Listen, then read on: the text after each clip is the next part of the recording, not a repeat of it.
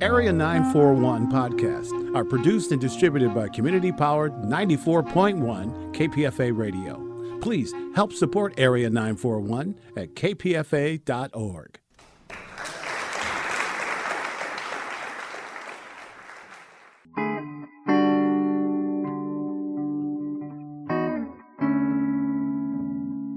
This is the Area 941 Radio Wolinsky podcast. I'm your host, Richard Wolinsky. We're talking about books, about theater, about film, and sometimes about politics.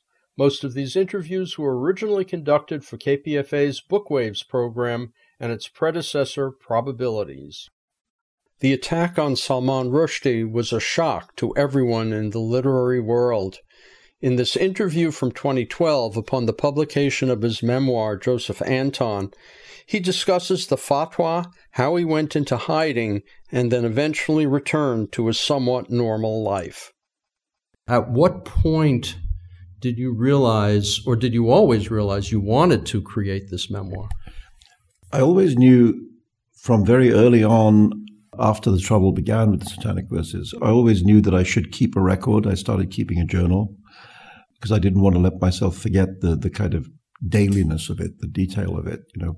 And that was partly an act of optimism, thinking, you know, one day I'm going to be out the other end of this tunnel and I'm going to be able to write this. And although there was there were quite long periods when I I didn't think that was probable, you know, and I, I thought maybe I'm not going to be the guy who's going to be in a position to tell this story.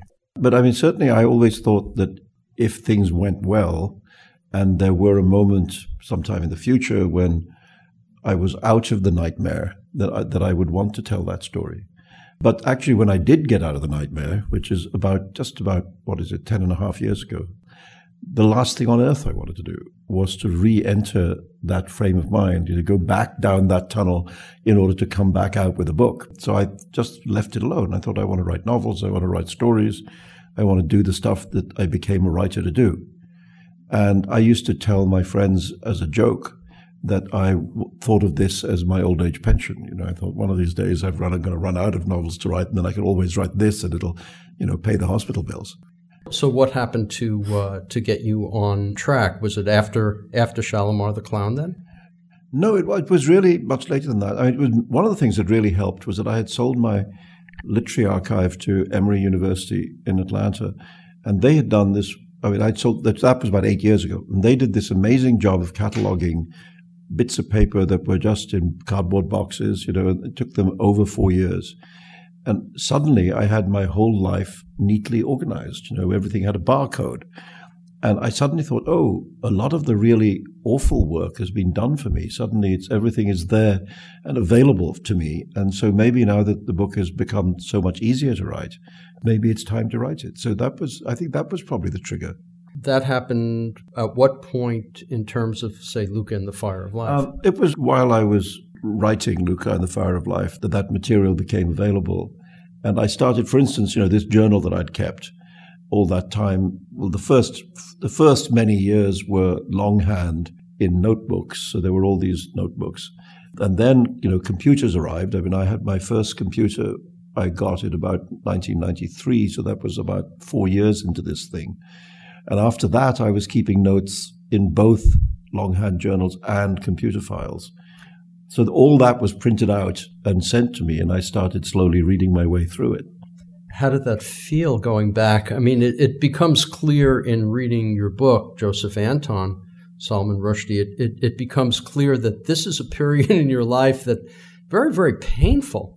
Yes, well, one of the reasons why in the end I decided to write in the third person is that when I read these journals, I understood that the the me today that's writing the book was in some ways not the same as the self 20 years earlier to whom these things were happening because that person was under just colossal stress and that and reading these journals it was often evident that the there were moments anyway passages of time when the person writing the book was clearly not in great mental shape. You know, that there was great, great depression, you know, bordering on despair. I mean, I read these messages, so to speak, from my younger self, and I mean, they were invaluable because they showed me, they showed me novelistically, if you like, how to enter into the character that I had been. at that time and, and create it on the page.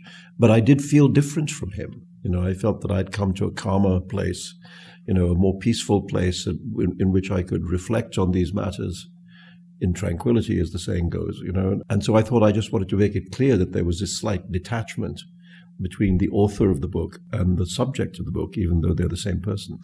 Were there times where you're reading this and you're going, that's not how I remember it at all?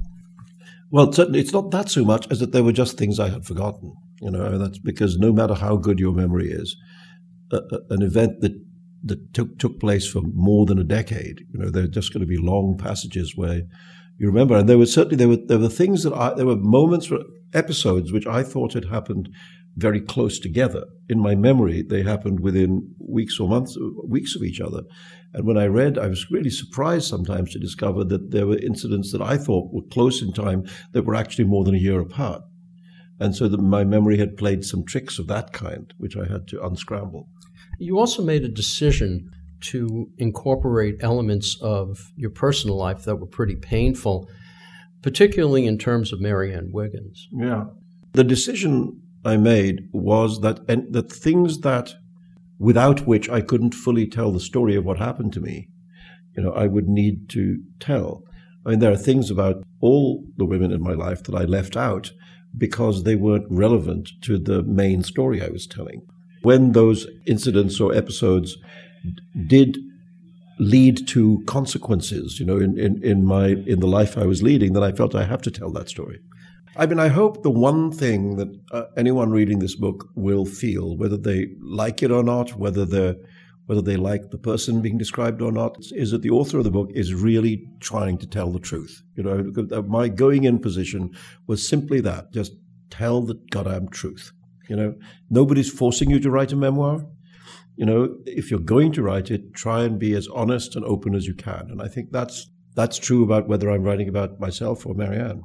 I guess on some level you're also divorcing yourself from it and, and seeing it as another person. I mean, if, if you're too close, it yeah. becomes difficult. You start self censoring. Yeah, well, I think that was the reason why I didn't write it before, because I just I didn't feel I had the right let's say, creative distance from the material. I, I, knew that it was a good story, you know. I mean, it's this terrible thing that your life turns into a good story.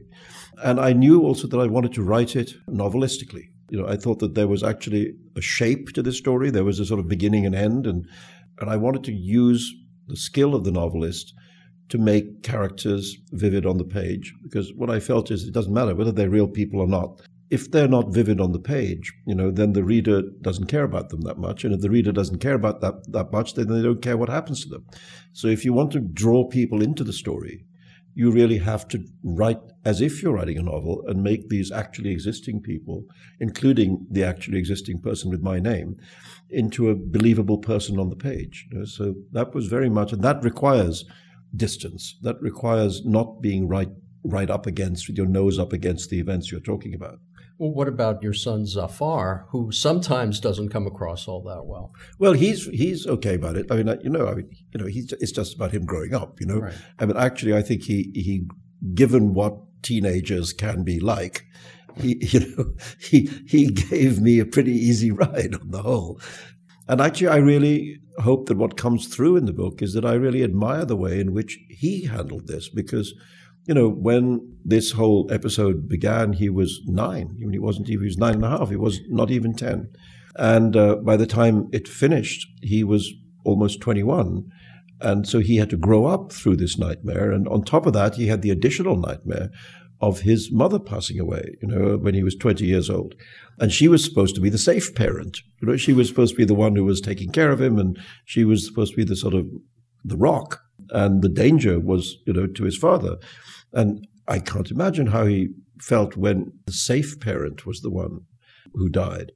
So he had, I mean, a colossal amount to deal with in these years. And I think it, you know, now he's grown up to be this astonishingly kind of serene, mature, good natured, sort of non screwed up guy. You know, he's 33 now. And it's, I think, just says a great deal for his strength of character that he was able to handle this. Well, you also had some great times in there. The periods when you were in uh, on Long Island mm-hmm. and Later. getting away. I mean, the yeah. vacations from from the the yeah. jail, if you want to call it yes. that. That was in the later. I mean, that was that came towards the last several years of this 12 year period. And really, I've always been enormously grateful that the United States allowed me to do that, that I was told that it would be okay if I came and just made my own decisions about what was sensible and not sensible and, and to do. And it felt it felt just eh, I don't know, it felt more dignified somewhere to get regain control over your life. And so I began to come initially for, for short periods of time, like a week or 10 days. And then gradually those got longer, and eventually I was spending two or three months in like New York or upstate New York or Long Island. And then, yes, I was able to bring my family over. And, and for me, that was, it was, I mean, first of all, it was exhilarating. And secondly, it showed me that there was a way out of the bubble, you know. And, and it meant also that when in the end the British came to the conclusion that things were better and they didn't need to go on, that the adjustment back was quite easy because I'd already got used to it in America. But I, there's no question, I think, that the reason I then made my life in New York City had to do with the fact that that's where I regained my freedom. The last few years, it was sort of weird that I would come to, to America sometimes, as I say, for two or three months and lead a perfectly normal life. You know, take the subway, go and do my own shopping, drive my own car, whatever, go to the movies, go to Yankee Stadium, see a game, you know, all of that. And then I would go back to England and be put in a bulletproof Jaguar, and there would be policemen all around me. And the dissonance of those two worlds, you know, for a time, was very difficult. And eventually, I, I was really able to persuade the British that you know, really, we need to stop this. Well, Salman Rushdie, let's go back a little bit to the origins of the story and the fatwa. When you were working on satanic verses, quite obviously you weren't thinking in terms of anybody seeing this in a negative light. And when they actually read the book, they were fine with it. But you did choose to name it Satanic Verses. Mm. Do you think the title itself was what got them going? No, I don't think so. I mean, actually, I didn't. The thing is, I called it the Satanic Verses. And, and what happened with this, the removal of the definite article, uh, is that, you know, the Satanic Verses is a novel satanic verses, as I say in the book, are verses that are satanic. You know? and uh, uh, it suddenly became a way of characterizing the book by dropping the the off the beginning. But no, I mean, this is an episode that's even in the Muslim world, it's well known. Um, this uh, episode of the alleged temptation of the Prophet, you know, to, his flirtation with accepting three popular pagan bird goddesses popular in, in pre Islamic Mecca, of accepting them into the pantheon of Islam, not at the same level as God, but at the level of the angels, let's say, sort of semi divinity level.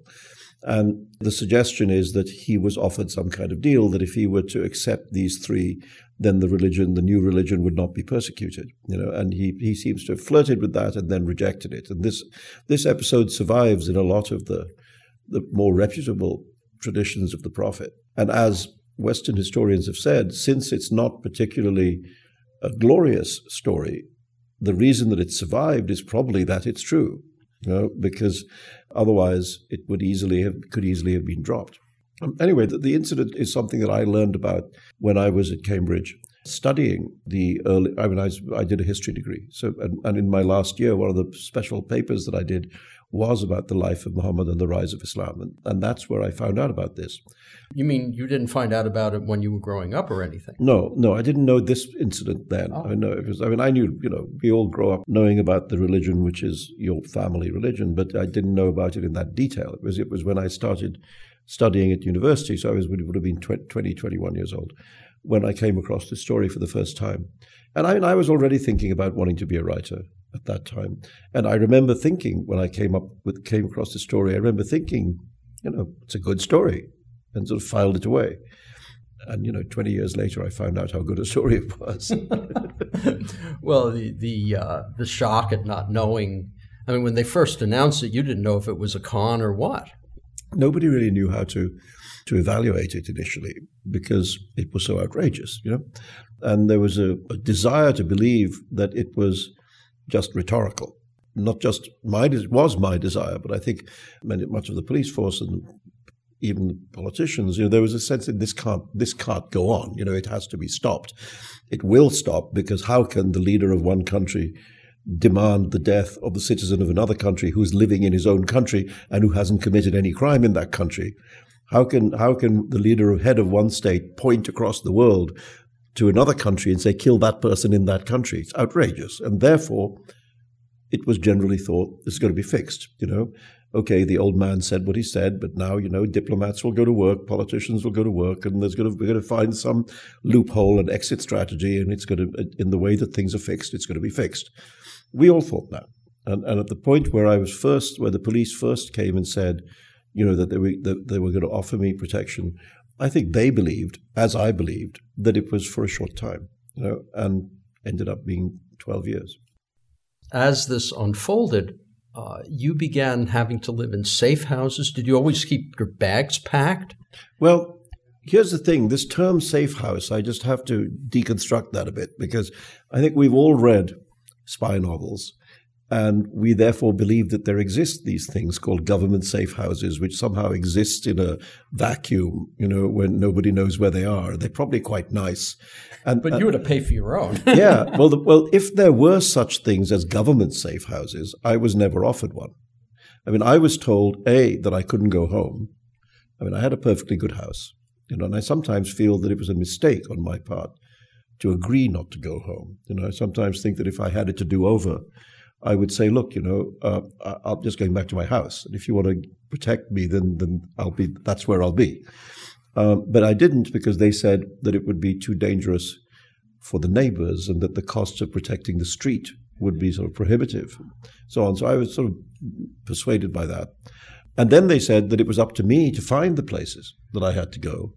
And those places, by the way, couldn't just be any old place. There were all kinds of rules about what they should be like. Well, you, you wound up almost like a, a homeless person yeah. going from, um, not quite, but it, it, it, almost was an analog to going from living room couch to living room couch. Yeah, it was, I mean, it was maybe even more stressful than the actual threats of violence was this, uh, this kind of semi homelessness, you know, of, of having to wonder where am I going to be next week? And how will I find it? You're a writer, and I know that you went through writer's block. We discussed this in mm-hmm. earlier interviews. But as an interviewer, as a writer myself, a little bit, I need my books. I need these things surrounding me. What did yes. you do? I had to learn to do without, because I also had been that kind of writer where I wanted to be in my space. I needed my stuff around me, and, and in that little cocoon, uh, I felt good and I could work. And I had to learn to change the habit of a lifetime because I because I basically told myself either you change that habit or you'll never write again. You know, so you choose. Both Haroun and the Sea of Stories and Moor's Last Sigh were written under those conditions. Now, I could understand writing a children's book, but mm. writing a full fledged long novel, yeah, uh, a historical novel, it was very hard, and it, it was made easier by the fact that towards the last part of writing that novel, they finally, the, the, British authorities finally agreed to let me have something much more like a permanent base. You know, and I guess for the last year that I was working on that book, I was in one place. So without that, I agree, it would have been very, very hard. And once I was in one place, I could also arrange to get a lot of my books there and so on. And just, you know, life began to feel uh, like a writer's life again. You're listening to an interview with Salman Rushdie. Joseph Anton was the pseudonym you had to use. Well, Joseph from Conrad and Anton from Chekhov. And the only the only person other than the police and I who really knew about that was my bank manager because one of the reasons for having it was so that I could spend money. You know, I had to be I had to be able to write checks. You would credit cards? No, I didn't, but I could write checks and uh, use that to you know to pay for the rental of buildings and so on and so on. And the other reason for having it was that the police needed to train themselves to use another name so that if they were, you know, they're very athletic people, they were always uh, needing to go out for runs and so on. Because. Actually, I sometimes thought it was harder for them being cooped up in a house than for me, because you know I'm a writer. I'm used to being cooped up in a house. But these were men of actions. They worried that if they were, you know, running around the block or whatever and talking to each other, and if they accidentally used my name and somebody overheard it, it would sort of blow the cover. You know, so they need, they needed to find a name. So they said choose a name, and and I made up this name from these two writers that I admired. And then, rather to my irritation, they decided to use a diminutive and, and call and, and, call me Joe. And I thought, you know, no, no, that's not it. I don't know why this is. It's a curious psychological tick because why is Joe worse than Joseph? You know, they're, they're, they're, they're, I mean, they're both not me. You know, but for some reason, the, the, the diminutive was very irritating. One of the more striking and depressing elements of the book was uh, I know you had a lot of support, but a lot of people were just absolutely nasty about the fact that you'd written a novel. A lot of people write novels that are controversial, mm. and yet everyone from John Le Carre on down were just vicious. Yeah, there was some viciousness.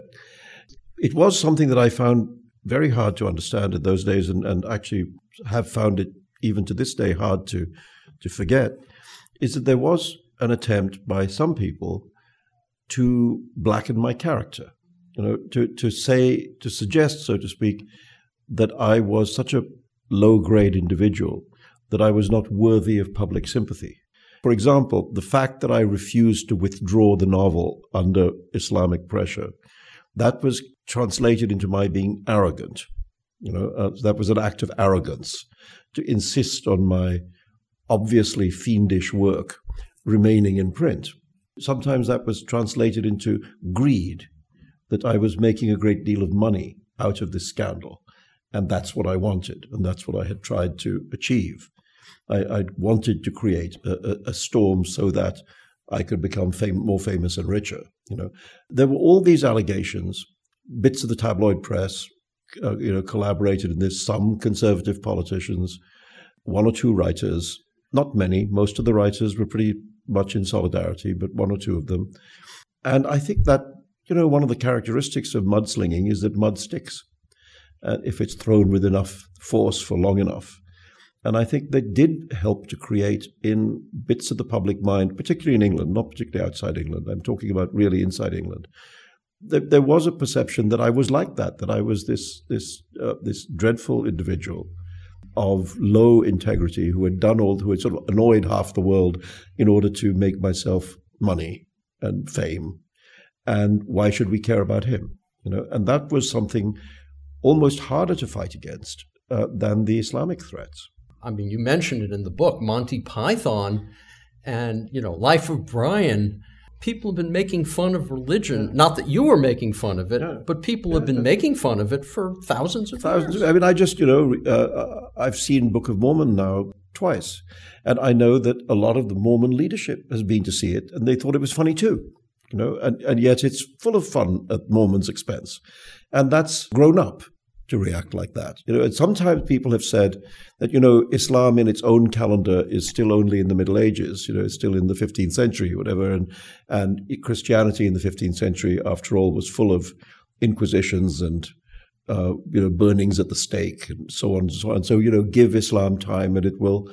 It, it will reach the point of maturity that other religions have. But, you know, Mormonism is much younger than Islam and it's got there already. So I don't think that's an argument that works.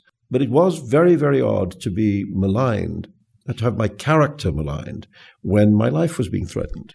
Well, I recall a, a, a conversation at KPFA with a guy named Yusuf, who later died of AIDS, who was part of their the gay collective there, who was in favor of the fatwa mm. uh, as a converted Muslim. And I was like looking at him and going, if you were over there, they'd have stoned you to death. It didn't make sense. Yeah. Well, people called Yusuf did make some mistakes. There was another guy called Yusuf who used to be called Cat before that, Cat Stevens, who became Yusuf Islam, and he he was in favor of it too. You know, we live in this culture with no memory.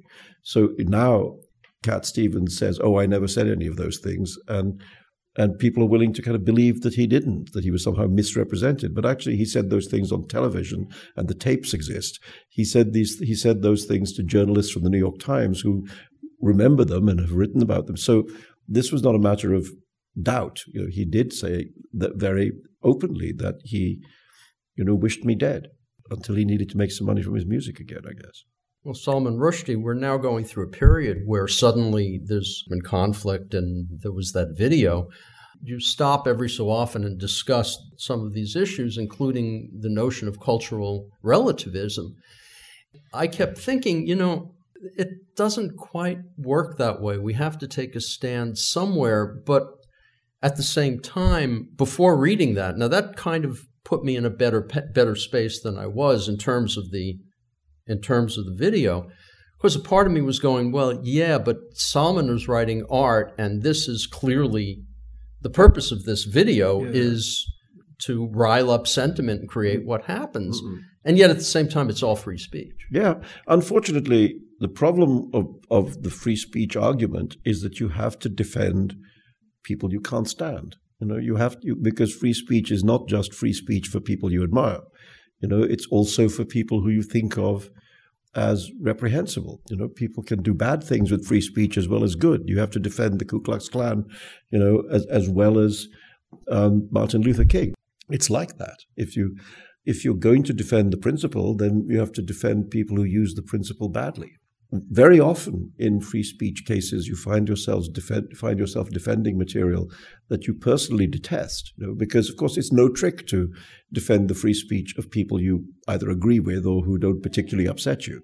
You know, it's when people really upset you that you discover if you believe in free speech or not. Part of the the arguments by some of the critics of Satanic Verses is it's not a good book, and I'm thinking it doesn't matter. Mm. It doesn't matter the quality of the book. I know. I mean, actually, it doesn't matter because the principle is the principle. Although I was, I suppose, vain enough to think that there actually is a quality defense here. You know, you actually can defend this in the way that that that Ulysses was or, or Lady Chatterley right. were, were defended. Um, and actually, of course, many of the people who defended Lady Chatterley afterwards admitted that they thought it was a really bad book, but they had sort of perjured themselves for, to, for the sake of its its its uh, its liberty, if you like. Anyway, but uh, see, violence changes the subject. I mean, it seems to me it's perfectly possible to vehemently disagree with a piece of work and to say that it's offensive and insulting and so on and so on, and you're absolutely entitled to do that and, and to and to speak back, if you like, against that piece of speech with all the vehemence at your disposal. You know, I mean that's that's legitimate. And I mean even other things. I mean when there were demonstrations against the satanic verses, for example, I mean that people have a right to demonstrate. You know, um, you can't assume if you do something contentious that people will be on your side. The moment violence enters the story, the story changes. Then the question is how do you face face up to violence? And and then you have to have a no compromise position. You know, and this is quite simply, to put it at its simplest, it's a lesson we learn in the school playground. You know, if you if you give in to the threat of violence, if you give in to bullying, what you what you know is that there will be more bullying. There will not be less bullying. You know, if if you if you appease the bully, you make sure that he will bully you some more. You know, and not less. It doesn't solve the problem. It makes the problem worse. So the only position when violence is threatened in response to, you know, a, a novel or a cartoon or a crappy YouTube video is a no surrender position. You know, we live like this is how we live. We live in a country in which we have these rights, and we're not going to give them up. Full stop. The end. Salman Rushdie, what is the daily insult? well, because you know we were talking about it earlier. This this uh, willingness among some parts of the, the British media, it was only the British media, uh, to, to run these absurd, not what I say absurd, but sometimes very hurtful attacks on me. And it was all the newspapers. It wasn't like it was just one particular tabloid. So, so I just invented, for comic reasons, this newspaper called the Daily Insult. I felt that if I sometimes felt that I'd be sitting there at home, I'd be opening the newspapers like anybody else, just and then suddenly, like a hand would reach up for the newspapers and sort of smack me around the face. I mean, I remember people said terrible things, you know, and I remember an article that appeared in which some woman journalist was writing about some spurious piece of research which, which suggested that beautiful women liked the company of unattractive men because unattractive men were more attentive to them than, than kind of gorgeous guys. And, and she said, this must be very good news in Salman Rushdie's hideout. I thought, you know, excuse me. How did it feel to be reading about yourself as this bizarre third party that had nothing to do with yeah. who you were? Well, it's one of the reasons why, again, that of course the book's title is partly because that's the name I had to take, but it's also a way of suggesting that the question of identity my identity in those years became very problematic because there were so many people making me. It wasn't just that I had to invent an identity. There were many people inventing identities. You know, there were many Salman Rushdies walking around, um, serving various different agendas. And it was one of the hardest things. That there were all these sort of fake versions of me that I found it very hard to to, dis- to, dismiss, to dispel, because for a long time I wasn't able to be that visible, you know. And in that vacuum where there was just this empty space with my name on it, people could make up that the person to fill that empty space anywhere they liked. And it was really, truly bizarre.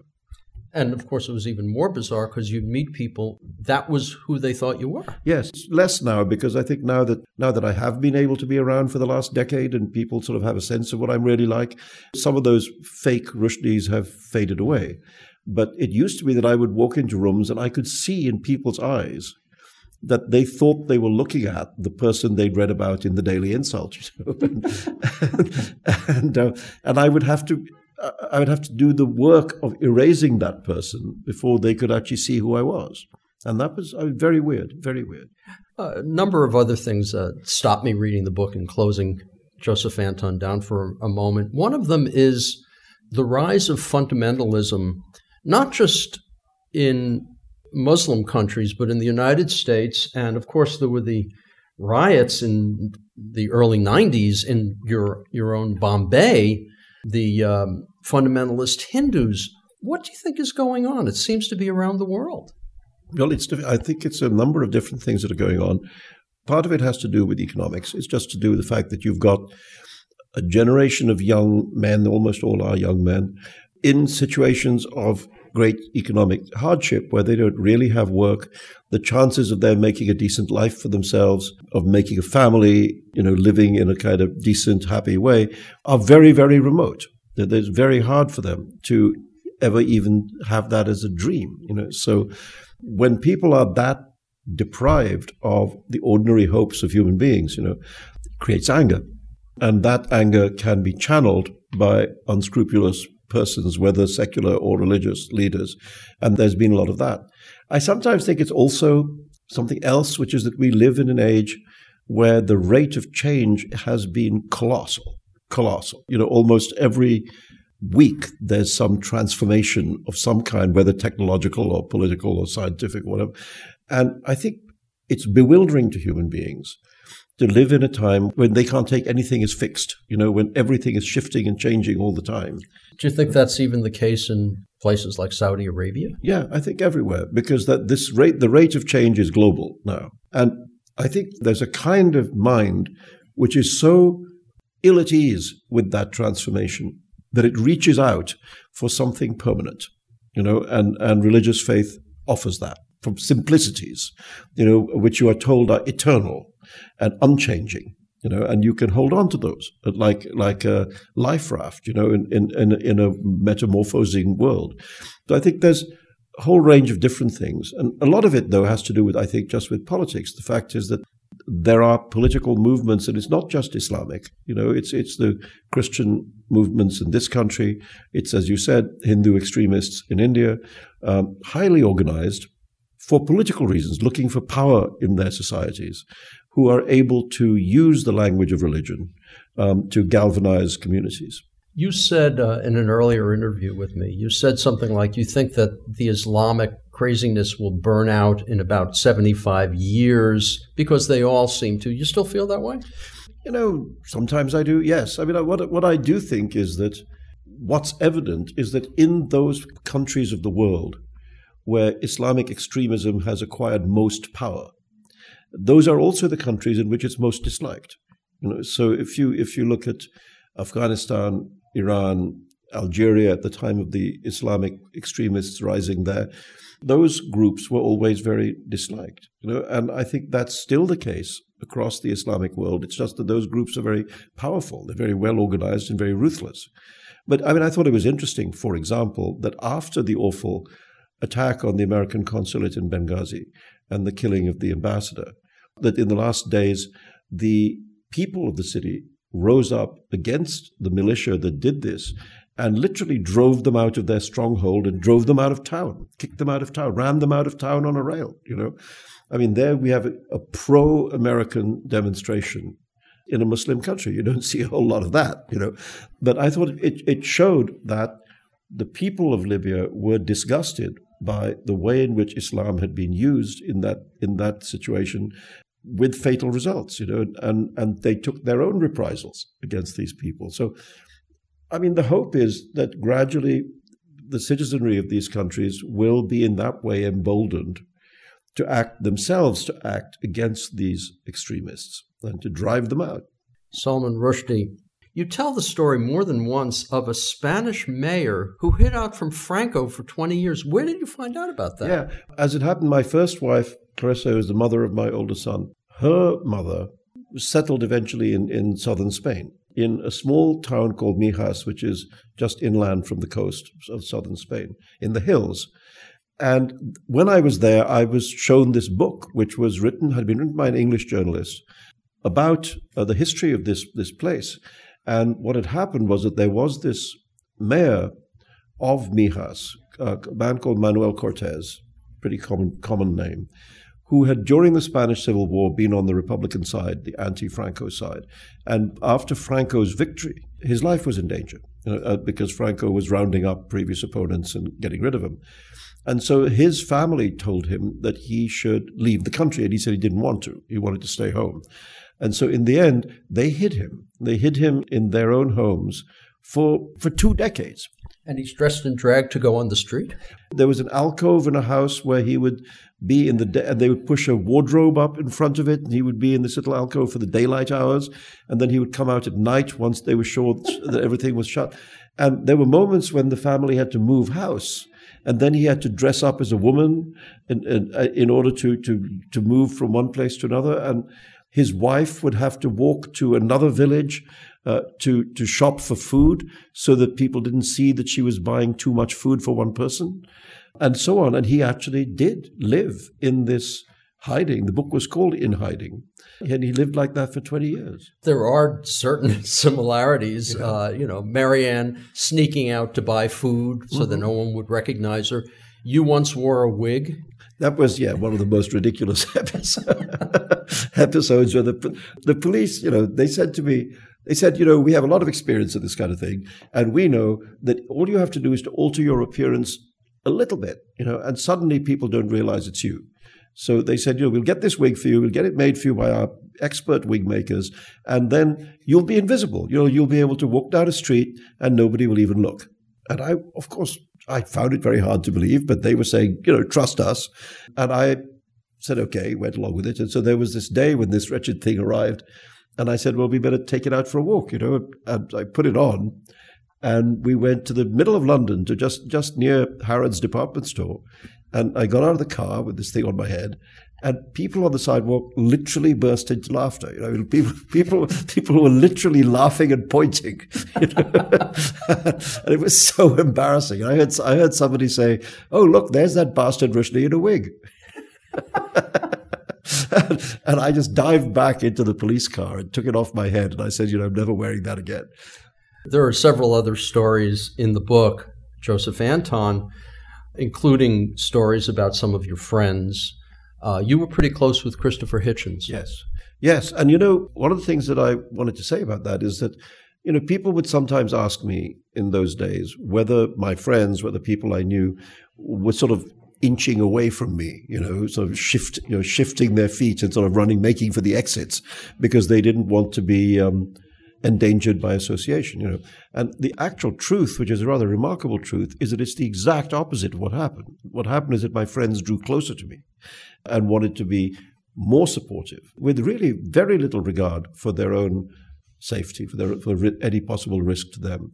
And Christopher is a case in point because you know, I had known him, I was friendly with him, we had many friends in common, but I wasn't one of his, or he wasn't one of my, you know, close buddies because he was living in DC, I was living in London. We didn't see each other that often. We enjoyed seeing each other when we did, but that was it. Once this happened, once the fatwa happened, it outraged him. It became a very profound event in his life, I think, his intellectual life. And he made the very conscious decision of stepping much closer to me, of becoming a much closer friend and ally. And uh, became, you know, a colossal ally. I mean, if you're in this kind of a fight, you know, you want Christopher on your side. You know, you know uh, he's an amazing person to have on your side. You see, I, I can't use the past tense. And you certainly wouldn't have wanted him on the other side. You know? well, after talking to Martin Amis about being with him in a pub and the last thing you want to do is watch him get angry at someone else because you can't get him out of the pub. No, no, it was I mean Christopher was a you know, he was a he had a very naturally combative personality and he was really good at it. Yes, you, you don't want to get into an argument with Christopher. Do you think that the fatwa on some level influenced him to such a degree that he broke with the left and supported the uh, Iraqi invasion? I think the, the, the, the, kind of double whammy was first the fatwa and then the 9 11 attacks, uh, which he saw, as I do, th- uh, th- that they were connected to each other, you know, that they were part of the same phenomenon. And his conclusion from that was that the left, or let's say non right wing, I don't think there really is in that sense much of a left in America, you know, but, um, certainly by European standards, even the left is quite right wing here.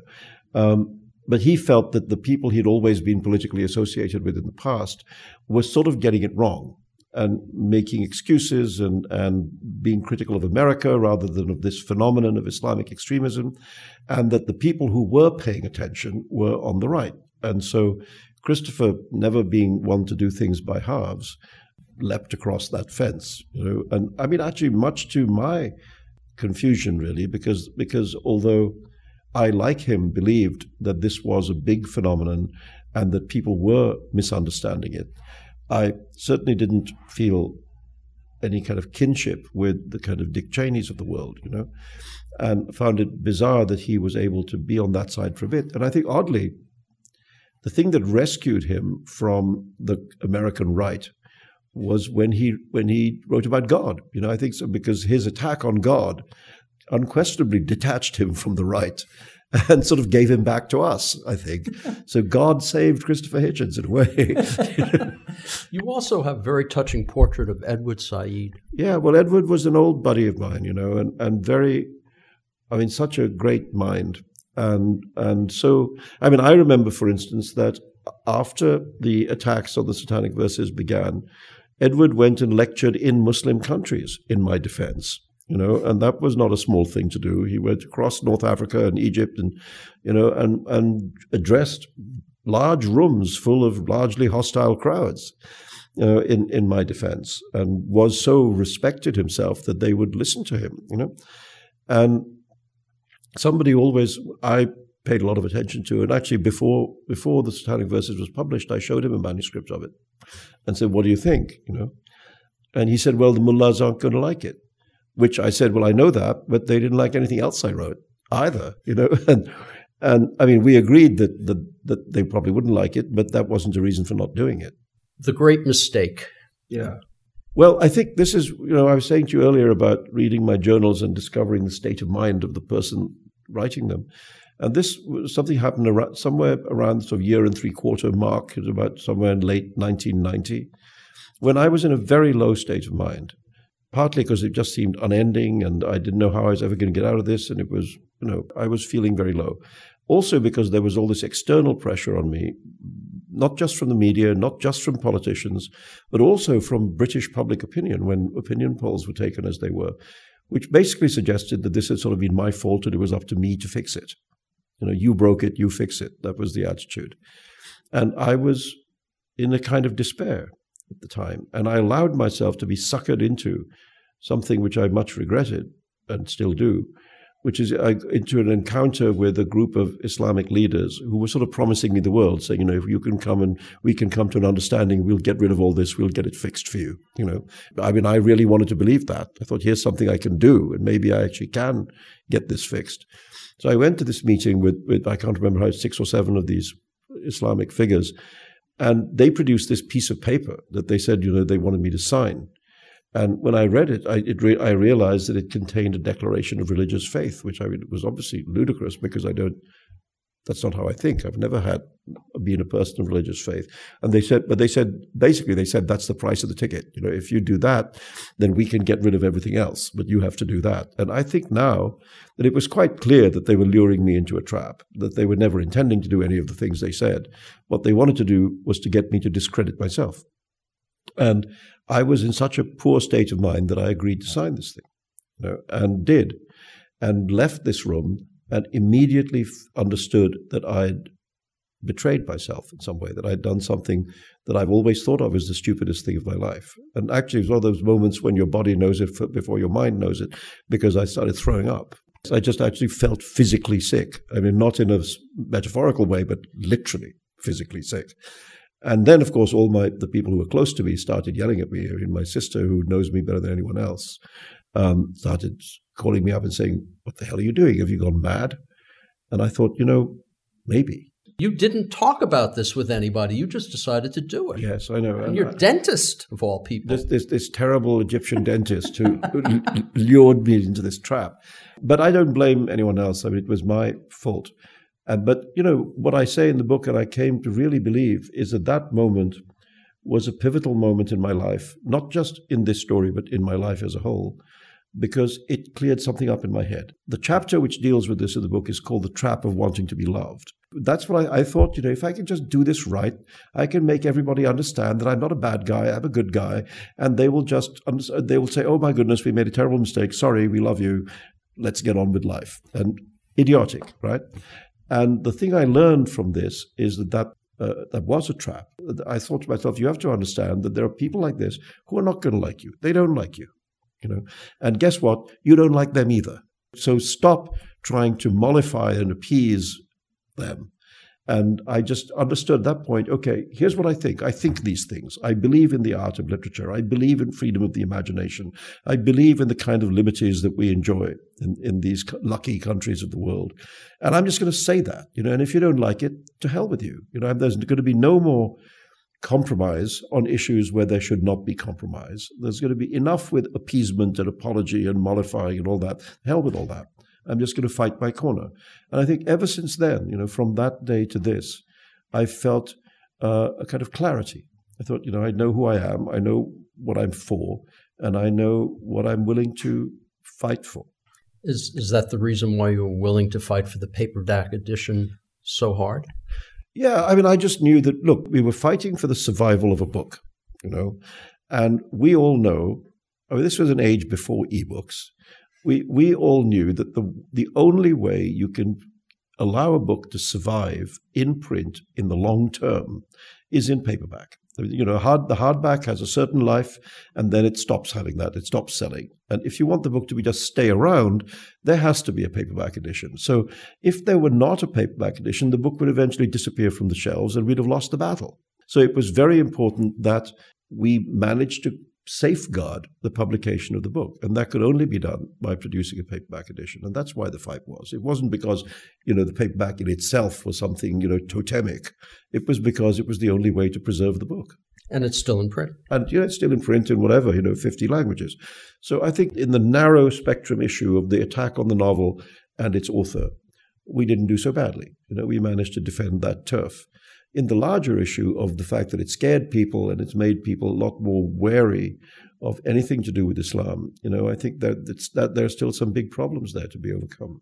Salman Rushdie, as I finished the book, I kept thinking, okay, if he had gone on that path of be, just being a writer, I'd have interviewed you. You know, I've interviewed a lot of these people, but your life would have been very different. Yeah. You wouldn't have become a major celebrity. You wouldn't have been hanging out with Bono. Well, you might have been, but probably not. Mm. In retrospect, having gone through nine years of hell, if you had it to do over again, mm. what would you think? You know, I'd prefer it not to happen. I mean, the truth is, if the Satanic Verses had just come out and been treated like a novel and had its life as a novel and had gone on and written the next novel, that would have been better. That would have been better. I would have preferred that life, you know, because I was 41 at that time. You know, the 40s are supposed to be uh, supposed to be the prime of life, you know, and, and my 40s were all spent in this trap. In another life, I would like to have them back, please. I'd like to be able to spend more time with my little boy who was growing up then. And I was perfectly content with the literary life that I had, you know, and, and I would be would have been perfectly happy to go on having it. You've been listening to a 2020 You've been listening to a 2012 interview with Salman Rushdie about his memoir, Joseph Anton, and his years in hiding from the fatwa. Feedback on this and other Radio Wolinsky podcasts is appreciated. You can write to bookwaves at hotmail.com and feel free to search out other interviews at bookwaves.com or on the kpfa.org website. Until next time, I'm Richard Wolinsky on the Area 941 Radio Wolinsky podcast.